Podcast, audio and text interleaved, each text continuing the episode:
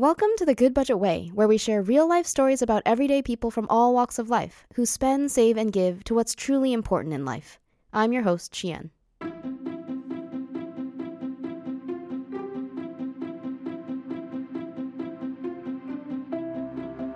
Thank you all for leaving all your comments about this podcast. It's been super fun to hear what you've been thinking as we get ready for this final episode of season one of The Goodbudget Way. I cannot believe that we're on the last episode. Last time, we concluded a two part story with Qiming and Juliet. They shared with us how they sold one house and bought another, and took us on their journey with all of its twists and turns and all the other families who were involved in their process. They told such a beautiful story of how they deepened relationships by talking with people they trusted through the whole thing. So if you haven't heard that story, definitely go back and hear the second part or the first part if you haven't heard it. In this final episode of season one, we're going to do something a little different. You all have been letting us know what you think about each of the stories we brought to you, and this time we're going to get to hear from you directly on the show. So let's hear from our first listener. Our first comment was written in by Sean. He's responding to one of the most popular episodes of season one, number three, where Becky and Kenny talked about budgeting as a couple.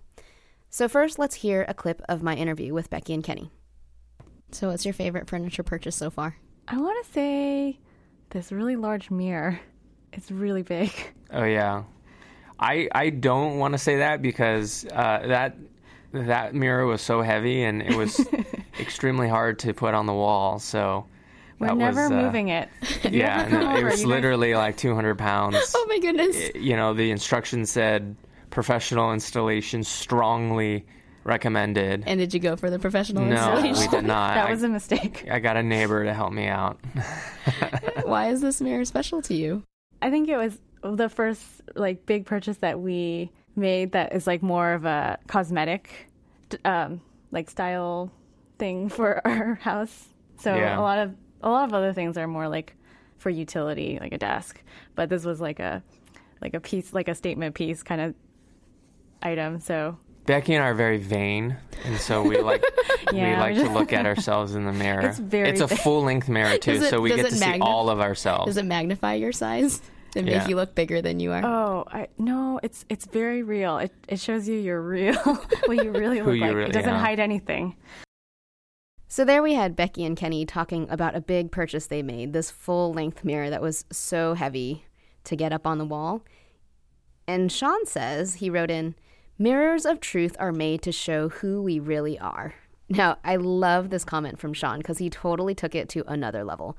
Becky and Kenny were talking about how this mirror is so real and it shows you what you really look like, who you really are.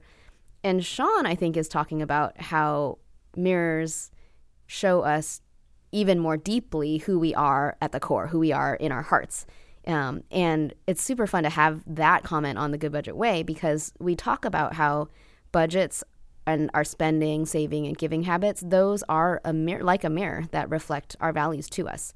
Um, we have a whole blog series actually called Budget with a Why um, that talks about this concept of a money mirror and a money map, where the money mirror it gives you an opportunity to look and reflect, um, see what you've done and and how you might want to keep that the same or change it, and a money map that helps us plan out how we want to go on this journey of making money decisions. So if you want to check out that blog series, you can see it at goodbudget.com slash mirror. That's M-I-R-R-O-R. Thank you, Sean. This next clip is from Susie. She left a voice comment about episode 5 where Jeff bought a car and gave a car. He talked about how he thought about buying a car, even though he had one that was perfectly drivable, so that he could do some things that he had been hoping to do to deepen relationships with people important to him and then in the process got to be generous with the car that he wasn't going to keep. So here's Susie responding to his episode. I'm encouraged to see how Jeff consciously put money or profit in second place to other things that mattered more to him. Friendship and generosity were more important to him than making money off his Civic. I'm challenged to see that there can be more important things at stake than money and that I can say no to the money. And by doing this, I can find freedom from the hold of money in my life and relationships can deepen. Wow, Susie, I am so glad that you are inspired by Jeff's choices and the way he thought about them. That's definitely one of the things that we are hoping for through this podcast, The Goodbudget Way. Because obviously, not everyone's going to have the same options or the same possibilities that Jeff did, um, but all of us can be inspired in the way that we make our own choices, ways that we can be generous, ways that we can d- deepen relationships, and hopefully through that whole process, experience freedom in the way that we make choices with money. This next comment comes from Nicole. She wrote in about episode six, where my husband Bruce and I talked about budgeting for baby and childcare. And I'm actually going to get to her comment in two sections because she asked kind of two different questions. The first thing she said was, I think Bruce and Chi-En's story is great, but I feel like it missed some details around budgeting, like how they calculated how much to set aside for when they were expecting. So I'll play you a clip of what we actually shared in that episode, and then after that, I'll fill out more details.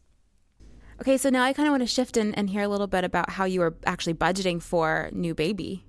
Yeah, so we had Spreadsheets. spreadsheets. More spreadsheets. There's a lot of spreadsheets in our life. I think partly because for me, when I don't know something, and I, I get a little nervous, um, and I work out my nervousness or my fear by making spreadsheets. Other people do different things, but I make spreadsheets.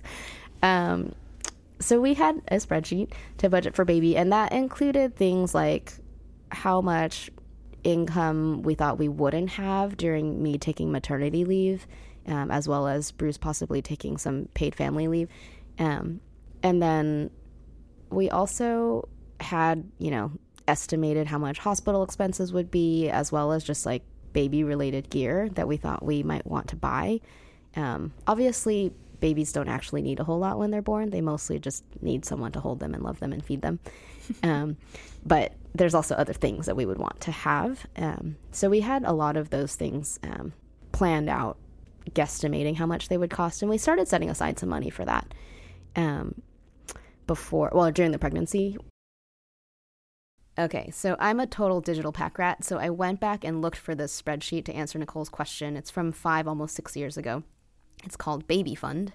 Um, and the biggest section in it we called income replacement. So that basically was trying to estimate how much money I or my husband would not earn by taking maternity or paternity leave.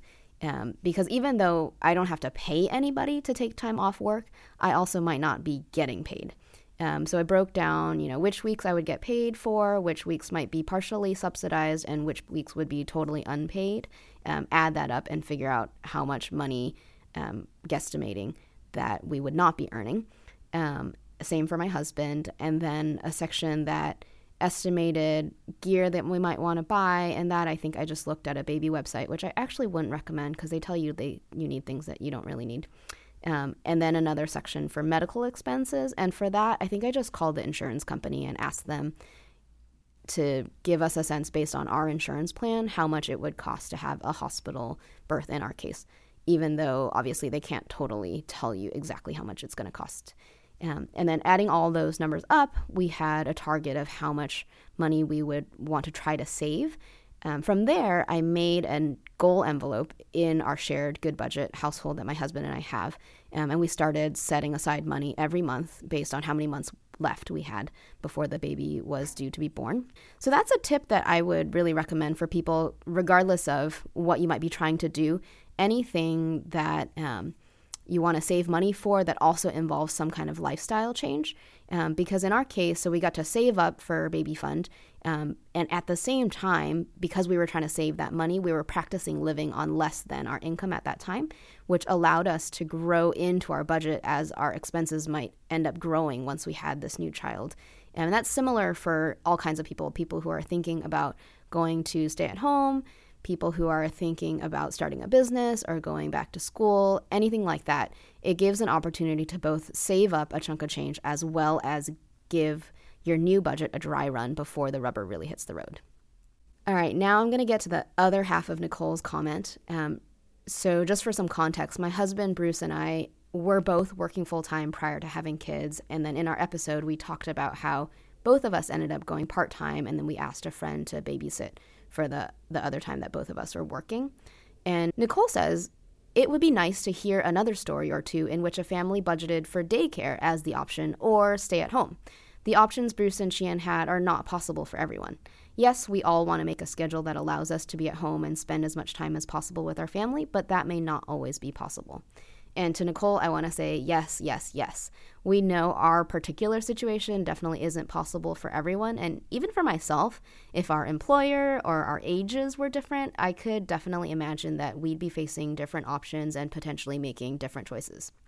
And the main thing on the Goodbudget Way generally that we want to put forward is that there are lots of really good, interesting, inspiring stories with people making different kinds of choices that can be really great and beautiful expressions of what's truly important to them in their lives. And we would love to share more stories like that. Now, this next set of comments, which is the last set of comments we'll be sharing today, comes from folks who are responding to episode four, where Matt and Janelle shared with us how they downsized for retirement, all the way to moving on to a tiny boat. This episode definitely garnered the most comments by far, and it really got a lot of people thinking a lot of folks that we heard from essentially were saying some variation of, I cannot imagine doing that. So I'm first going to play for you a clip of Dale leaving a voice comment that kind of goes along those lines. Wow, I don't know if I could live on a boat. It seems like after a month on a boat, my wife and I would be at each other's throats. Yeah, I guess maybe I'm a conservative when it comes to decisions like this, but I would definitely want a ready planned escape route. Maybe I wouldn't sell all my stuff for a couple of months, just put it into storage. But here's to risks. Thanks, Dale. Yeah, it, do- it does sound like living on a boat is a really significant set of changes. Um, and it's definitely not for everyone. Alan had written in and he said, It seems like an oddball idea. Glad it worked for them, but not very applicable to most of us. And I think for my part, I would agree. I don't actually imagine myself moving onto a boat either. But at the same time, it sounds like it did inspire some folks too.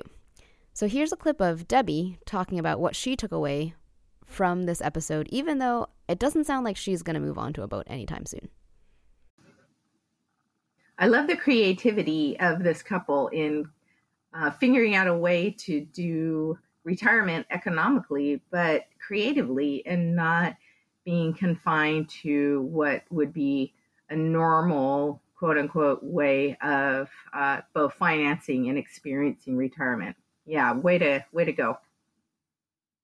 It sounds like Debbie's big takeaway wasn't, okay, now I'm going to move on to a boat. But her takeaway was really about creativity.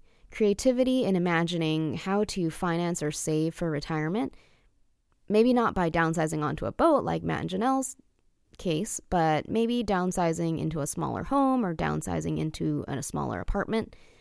And the other thing, it sounds like she's thinking about a different, more creative way of imagining what the experience of retirement might be like. Maybe not golf courses and cruises like advertisements seem to tell us retirement is all about, but maybe there's something else that's more important to her that would be a better fit for her lifestyle and her values. Now, this last comment that I'm going to share today is super rich. So I'll play it for you and then respond to different parts of it because there's so much that it brings up. Here's James. Being in my 40s, I'm looking ahead toward retirement just like Matt and Janelle. Moving to a boat is obviously a huge change situationally, but I get the sense that the internal financial discipline has always been there. Your other episodes have made it crystal clear that raising children through to college really force you to be disciplined. But as a single man without children who grew up in a family with a feast or famine survival mentality, I've been finding it really difficult to be disciplined not only for fear of situational change, but because it's so hard to suddenly break countless lifelong habits, even the small ones. Move to a boat, I'm struggling to curb eating out. It would be great to hear about how people have changed 180 degrees internally as they align their spending with their values. Thanks for sharing these great stories.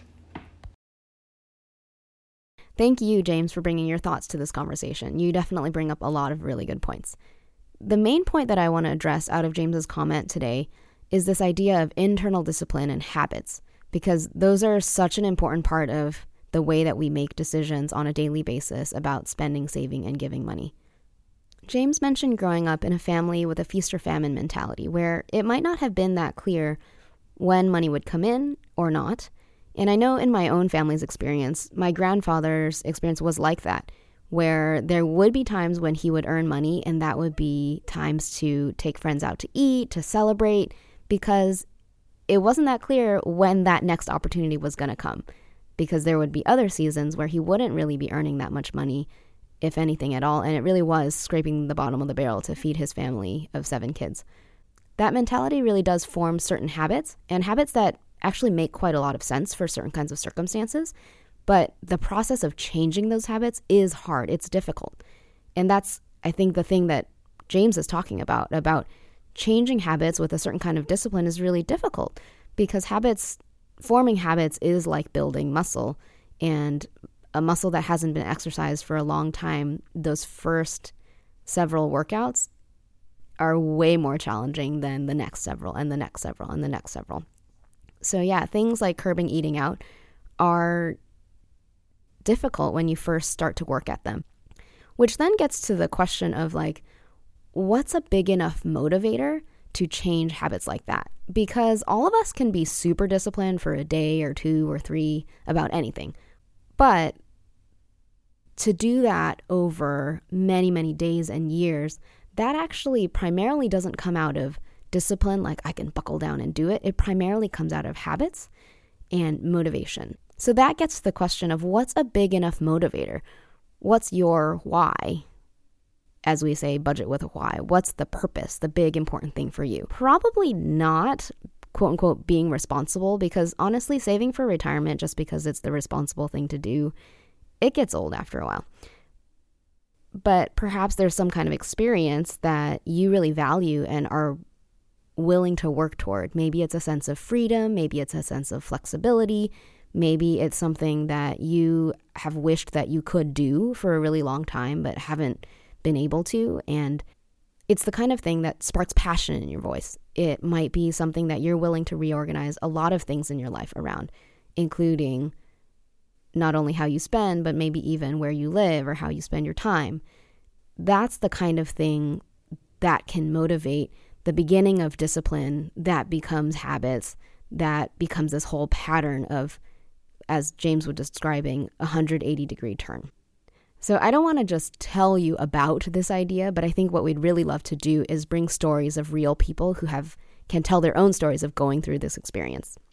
The other thing is that every time we talk about discipline in a budget, I always want to talk about fun because keeping a budget that is all rules and no fun, no creativity, no flexibility is honestly impossible for a human. And that's why I'm a huge proponent of always having a fun envelope in any budget that folks write. It could be as small as $5 a month, but having that space to freely, creatively do something fun makes it actually possible to keep the rest of the budget. Also, because humans, all of us, are designed to have fun. And trying to create a budget that makes us into robots, it just doesn't work because we're not robots. And that is all the comments that we're sharing today in this episode of The Goodbudget Way. Thank you to everybody who wrote us with your comments, who left your voice comments to let us know what you thought about this season of The Goodbudget Way. This is the final episode of season one of The Goodbudget Way. And we are so grateful for this moment to reflect on everything that's happened this season the stories we've heard, what you've told us, and what we've learned. We're taking a chunky break so that we can do the in depth research, recording, editing, and all the behind the scenes work that goes into coming back to you with season two later next year. In season two, we're going to talk about what happens when we don't have great discipline, what happens when we don't have great money habits, or just when circumstances are working against us. We're hoping to go super deep with one guest over many episodes to hear a whole saga of their financial journey with debt we want to talk about everything from getting into debt to making the big decision to tackle it head on, to the roadblocks and backsliding along the way, and all the way to finally paying it off. And we'll also talk about what happens after. To hear season two when it comes out later next year, make sure you're subscribed to The Goodbudget Way in your podcast app. And if you want to get sneak previews when they're ready, join our email list. You can find out how at goodbudget.com slash podcast.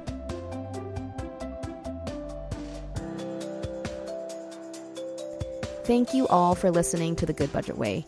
I want to express my sincere gratitude and a huge thank you from our whole team. This has been an incredible adventure for us and deeply inspiring to hear how our guest stories have sparked your own thinking about your lives. So thank you from all of us. If you've been enjoying this podcast, please do share it with your friends. And of course, as always, let us know what you think on our website at goodbudget.com slash podcast. And if you've been inspired to budget with a why, get started on your budget with our easy-to-use tools at goodbudget.com. Or look for the Goodbudget app on Google Play or the App Store. Happy budgeting!